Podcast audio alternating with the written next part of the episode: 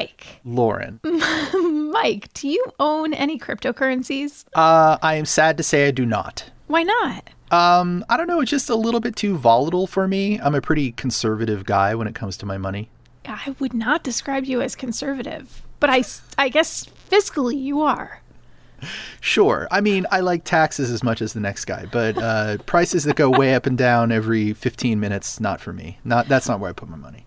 All right. Well, we're going to be talking a lot about cryptocurrency in this week's Gadget Lab.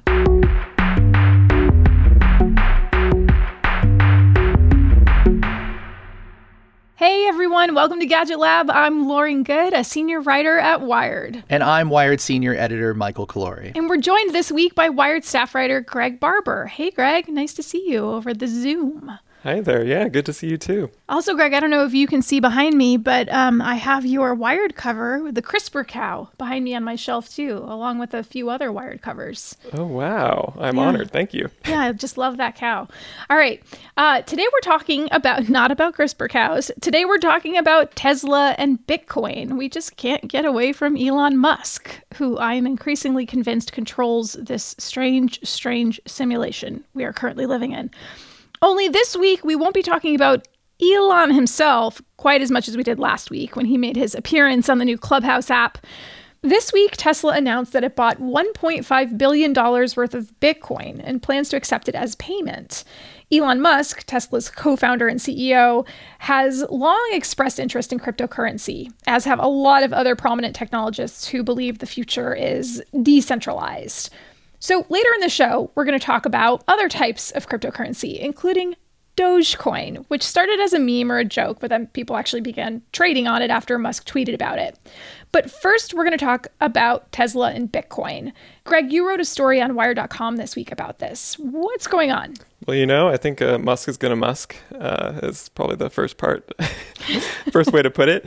Um, but really, there are two elements to this. Um, so the first is, as you say, there's this 1.5 billion dollar investment in Bitcoin, um, and there's kind of a boring answer to why Tesla would be doing this.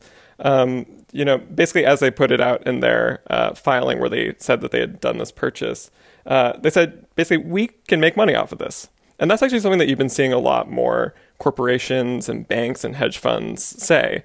Um, you know, they've been basically looking at the landscape of finance right now, and they've been seeing, you know, stocks are maybe a little bit overvalued, and they've been seeing that, uh, you know, they're not going to make much money off of cash or bonds. So actually, they're getting more interested in cryptocurrency. So all these companies that are getting more interested in Bitcoin are actually thought to be part of the reason why Bitcoin is getting so expensive these days. Um, basically, institutional investors getting in, uh, investors like Tesla, for example um, are piling on. They're saying, you know, we actually think this thing is going to stick around for a while, and we think that we can make some money off of it. Um, so that's sort of the simple and also a little bit cynical take uh, on why Tesla is interested in, in Bitcoin. Uh, they can make money off of it. Um, but then there's this other kind of interesting aspect to Tesla's announcement, and that's that uh, they're actually going to be taking Bitcoin for Teslas. In other words, you can buy your car with Bitcoin. Um, and that I think is uh, speaks to a little bit more of the kind of cultural association that one might have between Bitcoin and Tesla. Obviously, Bitcoin superfans tend to be Tesla superfans. Um, and there actually tends to be a lot of symbiosis between those two groups that probably won't surprise anyone at all. Um, so I don't know. It's, it's a little bit unclear how many people are going to be taking up Tesla's offer to spend Bitcoin on cars. Um, but you know, it seems like pretty good marketing to me, uh, actually, uh, in terms of um, you know speaking to that Bitcoin audience and you know kind of formalizing all these associations that we might have in our minds between EV enthusiasts and, and Bitcoin fans. So how would it work exactly? Like, do I just go to the website and pick out the car that I want and then give them my Bitcoin information and then order the car? Well, Mike, you know, you'd have to have Bitcoin to do that first, just an FYI. And, and as you stated at the top of the show, you, are not a crypto guy, so I, am speaking hypothetically. Oh, the, okay, okay. For the the uh, you know for the benefit of our listeners, Lauren. And that's true. You know, actually, in fact, Mike, you would have had to have had one Bitcoin uh, at the time that they made this announcement, because that was the uh, the value of a Bitcoin was basically equal to uh, the base Model Three. Um, so so just need one. Um, but yeah, so so this is something that still needs to be worked out. Um, Tesla's basically said that they plan to take Bitcoin at some point in the future. They haven't said anything about the specifics, how they're going to handle the payment processing. You know, a lot of companies will actually uh, say that they're taking your Bitcoin, but then they'll actually convert it into something else first. Um, that's typically how Bitcoin transactions work. For something like a car, it might actually be easier to take Bitcoin directly because um, just the kind of transaction costs are less meaningful in terms of the total cost of a car um, it can be expensive to use Bitcoin just because of the the energy and um, the the fees that go into um, go into trading Bitcoin. But that's a long way of saying that we don't quite know just yet how the logistics will work. Greg, you've actually just reminded me at the start of the show. I wanted to look up how much a single Bitcoin was worth and then monitor it so we could gauge the price at the end of the show. Okay, right now, a single Bitcoin is worth forty-seven thousand eight hundred and ninety-two dollars and ninety-two cents. So yeah, uh, let's see if we can upgrade our our Tesla cars by the time the show ends, depending on how much it fluctuates. Depends on how much uh, Musk is tweeting through our podcast. Yeah, so. Mike, you had a good question about whether or not we know Elon is like actually serious about this, right? Yeah, like like Greg just mentioned, you know, Elon tweets about Bitcoin. When he tweets about Bitcoin, it actually meaningfully moves the price of Bitcoin. Um, I think you mentioned in your story, Greg, that at one point uh, Elon put uh, hashtag Bitcoin in his Twitter bio, and the price shot up twenty percent. So you know, we know that he is fond of using social media to move money markets. Um, as you've mentioned, other companies are interested in Bitcoin, investing in Bitcoin. Some financial institutions are investing in Bitcoin, and that collectively is moving the price up. But are we sure this isn't one of Elon's little ploys? That's a really good question, Mike. I think that, you know, what I should say first is that $1.5 billion is a lot of money, um, even for Tesla. Um, I think they had something like $19 billion of cash on hand um, uh, as of this announcement. So, I mean, 1.5 billion out of 19, you know, it's a it's a sizable investment that's happening. Not a little um, ploy, not a little ploy, but a, a large ploy. yeah, yeah, that's true. He is also a fan of doing of uh, making large ploys. So, so who knows? Um, but I, I, do think you bring up a really good point. Is that um, you know this is a really unique investment in that the company itself has so much power over where it goes. Um, we don't know exactly when Tesla uh, made this investment. It could have been in like late January. It could have been in early February. I'm not sure if, if anybody has pinned down the exact date, but I mean, even yeah, even adding hashtag Bitcoin to uh, to Elon Musk's bio, that basically paid off the investment for them. You know, there, there are ways of seeing this that you know this is sort of you know, it's hard not to believe that there's some kind of calculation that's going into this where, hey, they know that they have more control over this asset than they have control over other assets. Um, so I think that that's definitely a factor in it. Um, as but as for whether it's a ploy, you know, it's it's um, this doesn't feel like a joke or uh, or any kind of uh, uh, play like that um, from from Musk. And is he just able to tweet like this, and it's it's not regulated in any way? Like no one can stop him from doing this, or he's not going to get penalized or fined the way he, you know, might for tweeting 420 or yeah yeah. time. you know we may have some some securities lawyers uh, jumping in the comments uh, hearing me say this but i don't believe so. Um, you know in terms of bitcoin being you know it's an independent asset like I, i'm sure that bankers are free to tweet about gold and how much they think it's great. Um, you know in, in that sense like bitcoin is an independent entity from Musk and Tesla, but they do have a lot of influence over it. Um, so I, I, I, should caveat that by saying I'm not a lawyer. I have not looked into the uh, regulatory implications of, of this, but um, but no obvious red flags uh, come up for me. So what I hear you saying, Greg, is that there is a certain legitimacy at this point to Bitcoin, which has been around for years, um, and we're seeing more institutional investors get into it. Earlier this week, analysts from RBC, that's Royal Bank of Canada, said that Apple should start buying and accepting Bitcoin, that they could unlock a multi billion dollar business by doing this. Um, now, there are some bank executives, most famously Jamie Dimon, that have long been skeptical about Bitcoin, but even JP Morgan seems to be coming around to the idea now. So it is becoming, you know, more legit. But there are also still a lot of skeptics. And what are the skeptics most concerned about with Bitcoin? Yeah, so I haven't, I, you know, Jamie Dimon's relationship with with Bitcoin uh, is definitely a moving target. I, I, recall at one point he was calling it a fraud, um, and then he seems to have uh, kind of toned it down a little bit. And I, I think he said late, recently it wasn't his cup of tea. Um, so he downgraded or upgraded. Yeah, right. so perhaps reflecting some of his friends maybe getting more, uh, his friends at other banks getting more um, interested or kind of accepting the legitimacy of Bitcoin. Um, I guess I have a little bit of a philosophical answer to this, which is that the things that we choose to become sort of legitimate assets, like things that we say are going to stick around that we can invest in, like this is always a sort of uh, fraught and um, kind of a fraught territory that has a lot to do with just sort of like the narratives and how we like talk about certain assets. Um, you know, like there are certain inherent qualities of Bitcoin that make it, you know, valuable. It's scarce, and you know, people are using it in different ways. Um, but then, you know, I think that a lot of people come in with skepticism that, you know, sort of why this thing? Like, why are we treating this particular thing as the thing that is worth something and that we're all going to sort of communally come around and, you know, say is, is an asset? Um, you know, like gold has the advantage of thousands of years of, you know, people thinking it's pretty and shiny and um, it's inherently worth something. Um, Bitcoin only has 10 years of that history. Um, so I could see that you know cer- certain people in the banking world say you know this isn't this isn't a legitimate thing. Um, the one other thing I'll say about that is that there are definitely concerns about, say, centralization of power um, in Bitcoin. Um, that, say, the miners, which are the groups of people who basically run machines that keep the network secure, like maybe there's too much power concentrated in certain places. Like maybe this isn't as secure as we think that it is. Um, so I think that you know there's also skepticism of that that like hey maybe this thing actually won't stick around uh, for another 10 years let alone you know 50 or 100 as some people like to think it will. I'd like to ask about that energy equation. Um, you know the mining of the Bitcoin, the processing of the transactions, it requires a lot of computing power, and therefore uh, the currency as a whole has a pretty big carbon footprint. Uh, exactly how big that carbon footprint is is up for debate because you know proponents are quick to tell you that uh, somewhere around 70% of Bitcoin's energy needs are filled by renewables.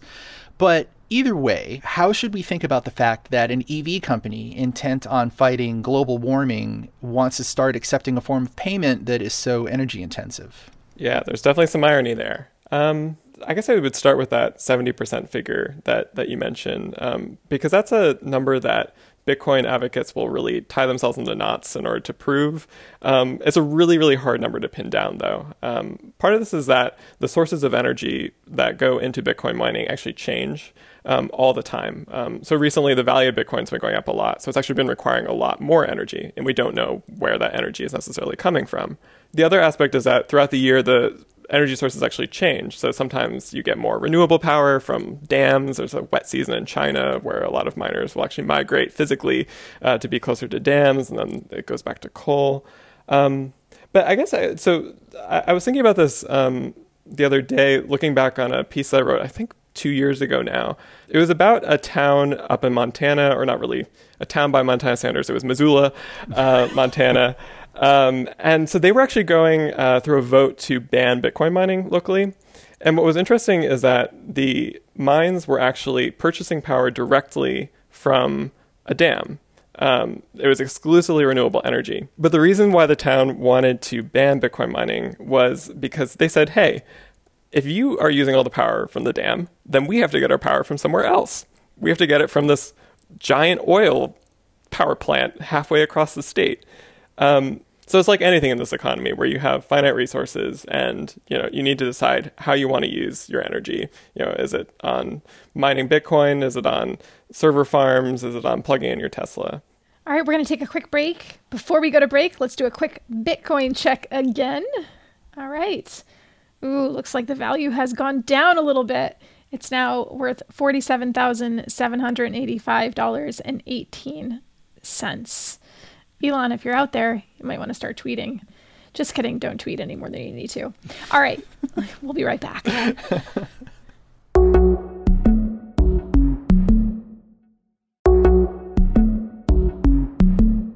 In the early days of cryptocurrency, it was hailed as a game changer, a complete revolution of how money is spent.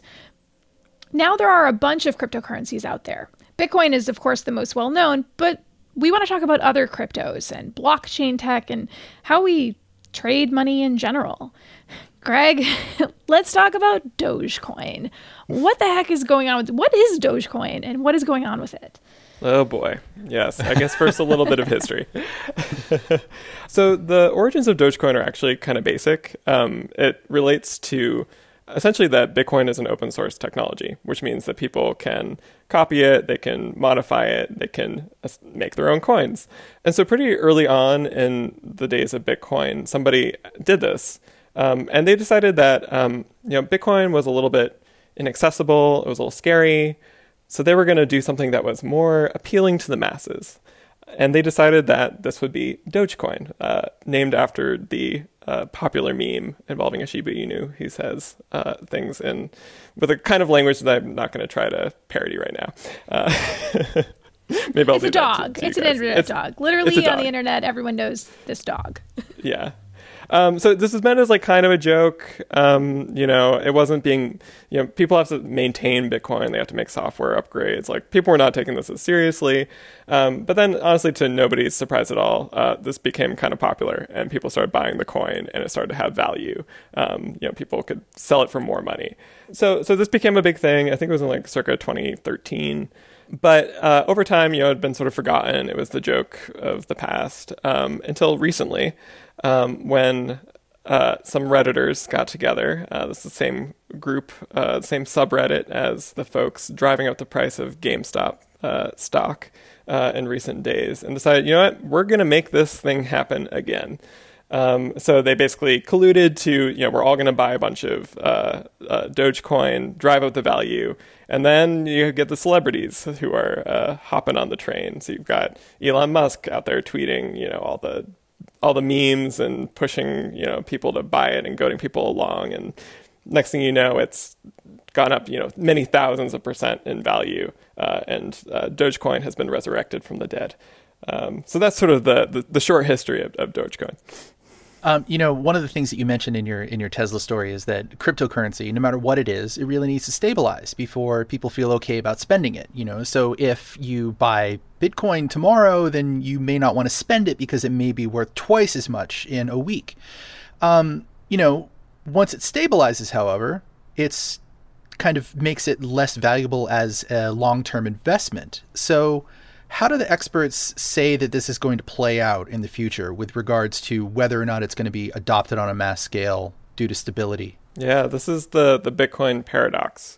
Um, so yeah, you either want something that you can spend and that lots of people are going to use and be interested in, but then how can you possibly do that if you know, you know, like in the early days, uh, you know, people spent a couple Bitcoin on a pizza. Now, oh, it's worth you know, hundred million dollars there's sort of a necessary conflict between those two things.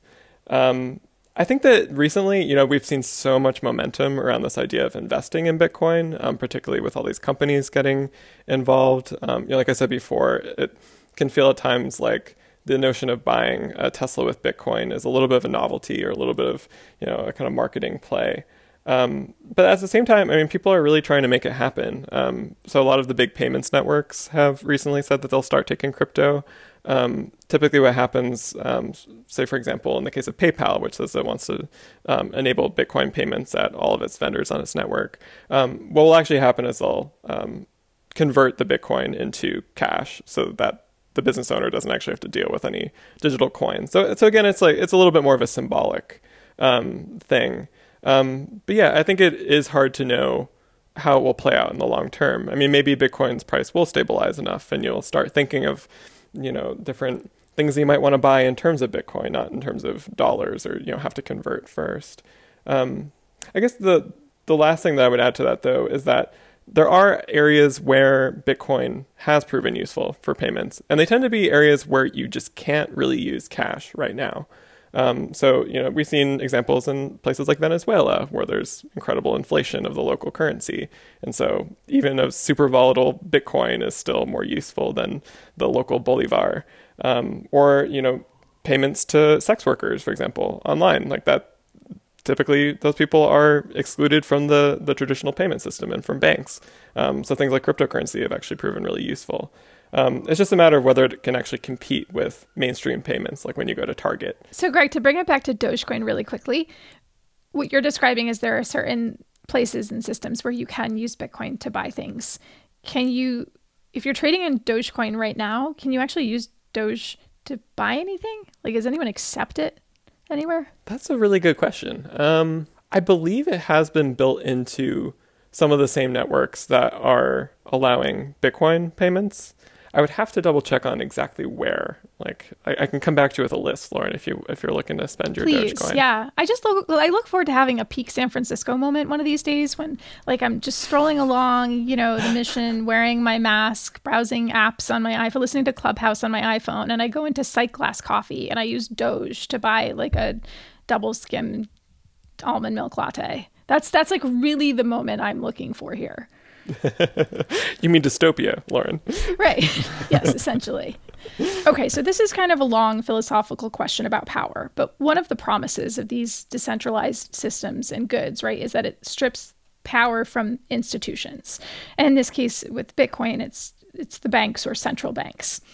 And also, you mentioned GameStop, right? So we're talking about this on the heels of all of the GameStop drama, which many people saw as an example of small guy investors beating Wall Street at its own game. But when you have some of the most powerful or richest people in the world backing crypto, whether that's Elon Musk or someone like Jack Dorsey, you know, it makes me wonder what they stand to gain from it, since it's hard to imagine already really powerful people in tech relinquishing a certain amount of power, right? So I kind of wonder what they like what do they ultimately get out of having these financial transactions decentralized? Um, and also you know to mike's point about you know cryptocurrency maybe needing to stabilize like aren't the already rich and powerful pretty immune to a certain level of volatility that regular folks might not be? Exactly. Yeah i think that's the, the first principle to go by which is that high risk assets tend to benefit already wealthy people. Um, you know there might be singular examples where somebody gets in early on something um, and by chance they, they make off like a bandit but for the most part you know it's wealthy people who are who are able to invest in, in these things and take those risks. I think that Jack Dorsey is a really good example of that, where um, you know he's actually said that he, he's a big Bitcoin fan, but he's also said that he wants to embrace some kind of decentralized future for um, Twitter. Um, you know, using maybe blockchain technology, like some idea that you could have more like personal control over your data on the platform or on what you see on the platform. It's all very very hazy.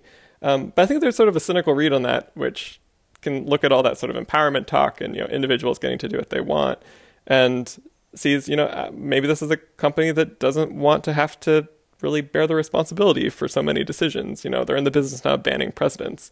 Um, but wouldn't it be nice if you know they could kind of say that like each person has control over who they see or what they do um, and and you know there's sort of a technological solution that takes away that decision making that they're required to do um, you know, we saw that with Libra too, with with Facebook's planned cryptocurrency. Um, you know, the idea of using blockchain to um, for a payments network that would kind of stand outside of the normal regulations and rules that companies need to follow with financial products.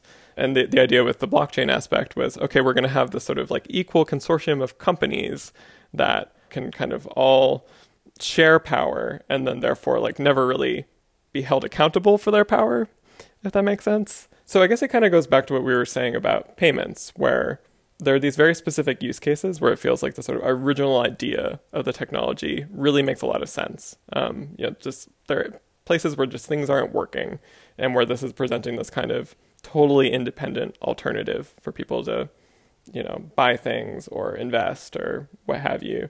Um, but then, like, when these things get co opted by these very powerful entities, you start wondering, like, okay, like, so what are they trying to avoid? Like, what, what structures are they trying to avoid that maybe they should be paying attention to?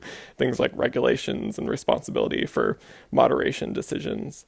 Um, so, yeah, I think it's a, it's a really tricky balance. And I think that, you know, particularly like governments and the people who do regulate these companies and these people, um, they kind of need to catch up. They need to be thinking about okay like if, if there's a new technology there's a new structure of doing business or transacting how do we kind of still keep that in the fold and keep those people accountable Um, longtime listeners of the show and longtime readers of Wired will probably remember the story about the time that we were sent a Bitcoin miner. Uh, we asked for and received a review unit of a small Bitcoin miner from Butterfly Labs, and we plugged it in in the newsroom, turned it on, and we managed to mine 13 Bitcoins. Uh, we had long discussions in the newsroom about what we what we should do with that money, and it was you know a not insignificant amount of money at the time. Uh, we decided that if we gained any benefit from it at all, it would color our coverage of cryptocurrency in the future. So the best thing to do would be to destroy that money. So we did. We ripped up the keys. Uh, I believe they were ceremoniously thrown into the bay down by the baseball park. Um, Louise Matsakis, our former colleague, uh, wrote a story about this three years ago, and the headline on that story was How Wired Threw Away $100,000 in Bitcoin.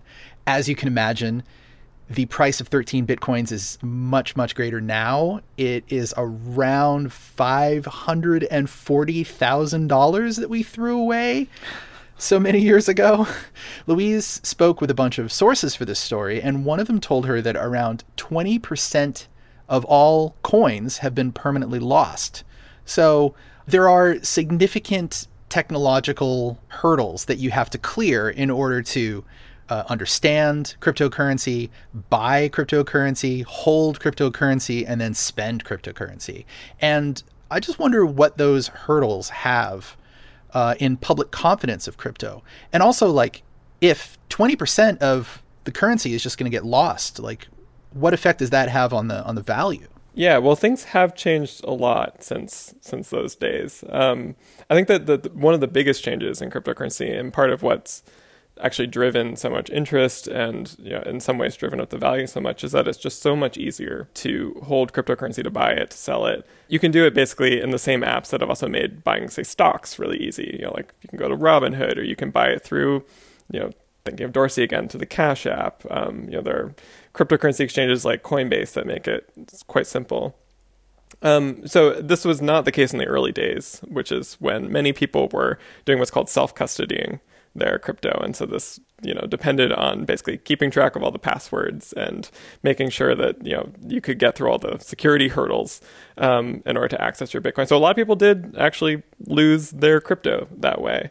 Um, you know, a lot of people are still really diehards for that model. You know, they say you know what is the point of having a cryptocurrency that is independent from the financial system and that is truly mine if I'm just basically giving it to Coinbase um, and letting them hold on to it and you know saying pinky promise we won't you know do anything with that. So so I would say that overall a lot fewer people are losing their crypto these days in that way. Um, it's funny though because so many of those early people who were keeping their crypto by their kind of personal, you know, scrawling a password down on a slip of paper. Those are the people who tend to have tremendous amounts of uh, crypto now because they bought, you know, like a hundred bucks of Bitcoin and now it's worth millions.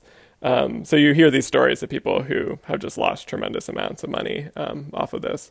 I will say though that there are often ways to hack uh, these devices where crypto is stored. So um, I don't know if Wired has, has looked into that at all, if, uh, if the value gets high enough. Um, well, I mean, why would we have to hack a machine? I have an idea. Why don't we just launch a new coin? Why don't we just launch a wired coin, Greg? Yeah, well, uh, well. Mike, can I have your permission to work on this project? Yes, please. I, I'll take two. I'll have y'all know I actually slacked this yesterday to uh, Greg and our business editor, and I said, "Can we create a wired meme coin a la Doge?" And um, they, no one responded. well, we're just very rude on Slack, so. Guys, I have a plan to save journalism. Come on. All right. Uh, Greg, this has all been super helpful. Stick around. Let's take a break. And when we come back, we're going to do our recommendations for the week.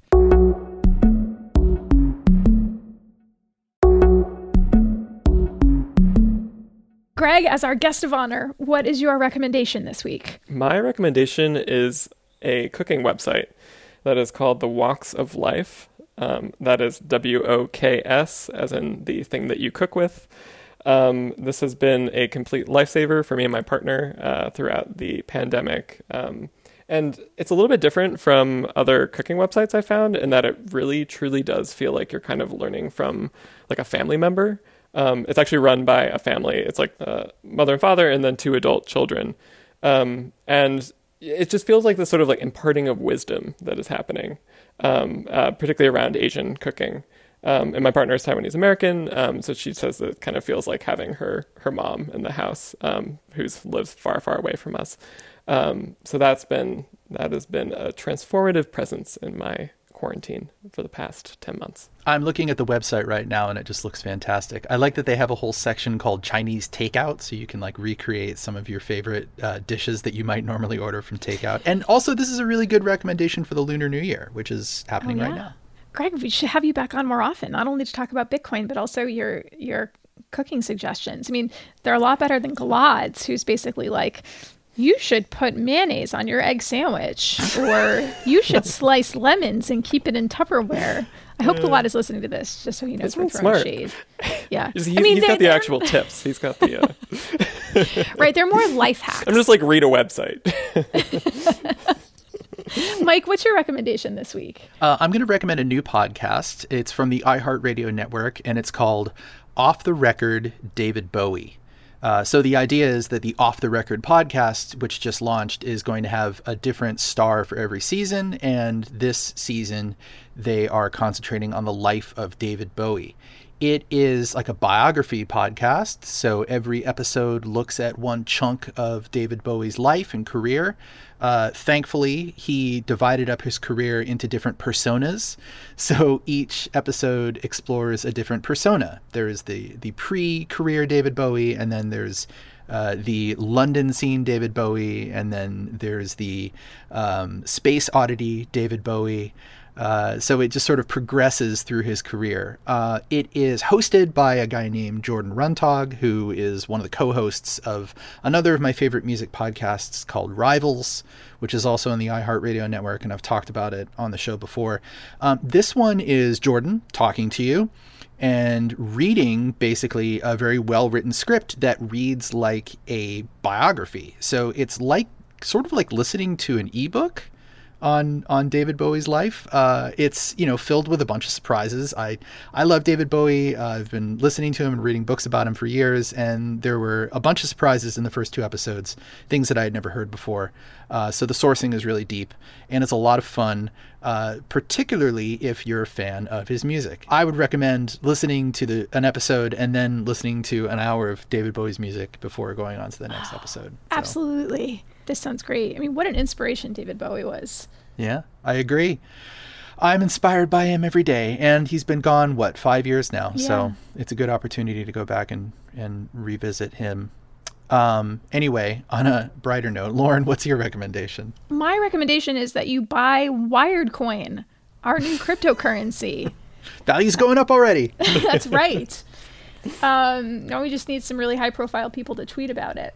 My actual recommendation this week is to watch the Britney Spears documentary on Hulu, which is produced by the New York Times. Um, it's just about an hour and 15 minutes long, so it's not a super long watch, but it is uh, riveting. And all I want to say is free Britney. All right, that's our show this week. Thank you, Greg, for joining us. It's been such a long time. I think the last time you joined us on Gadget Lab, we were probably in the newsroom together. Yeah, Greg, I do remember one time in the newsroom, I, I like grabbed you and had you sit by our desks and I shoved a microphone in your face and I was like, talk about crypto. I think I was because, like, ah! because we were experimenting with new forms of, I had this great idea that it would make for great audio to just drop by people's desks when they were in the middle of doing things uh, and be like, tell me yeah. about your story. And then of course you picked me like the most. like, cannot handle uh, surprises person in the newsroom. Well, you did great then, and you did great today. So thank oh. you. Well, thank you so much for having me. And should we do one more price check before we say goodbye? Absolutely. Wait, on Bitcoin or on Wired Coin? On, on Bitcoin. Uh, Bitcoin is um, it keeps going down. Now it's at forty-seven thousand seven hundred and twenty-three dollars and sixteen cents. Um, maybe we should stop podcasting now. We might be driving it down. no, that's okay because you know hodl. oh, Snack Fight, it's a pleasure as always. Yes. And thanks to all of you for listening. If you have feedback, you can find all of us on Twitter. Just check the show notes. Mike is also a new Clubhouse star, so you can find him there. Just kidding. He's on Android, so he's not on Clubhouse yet. This show is produced by the excellent Boone Ashworth. Thank you, Boone, as always. Goodbye for now, and we'll be back next week.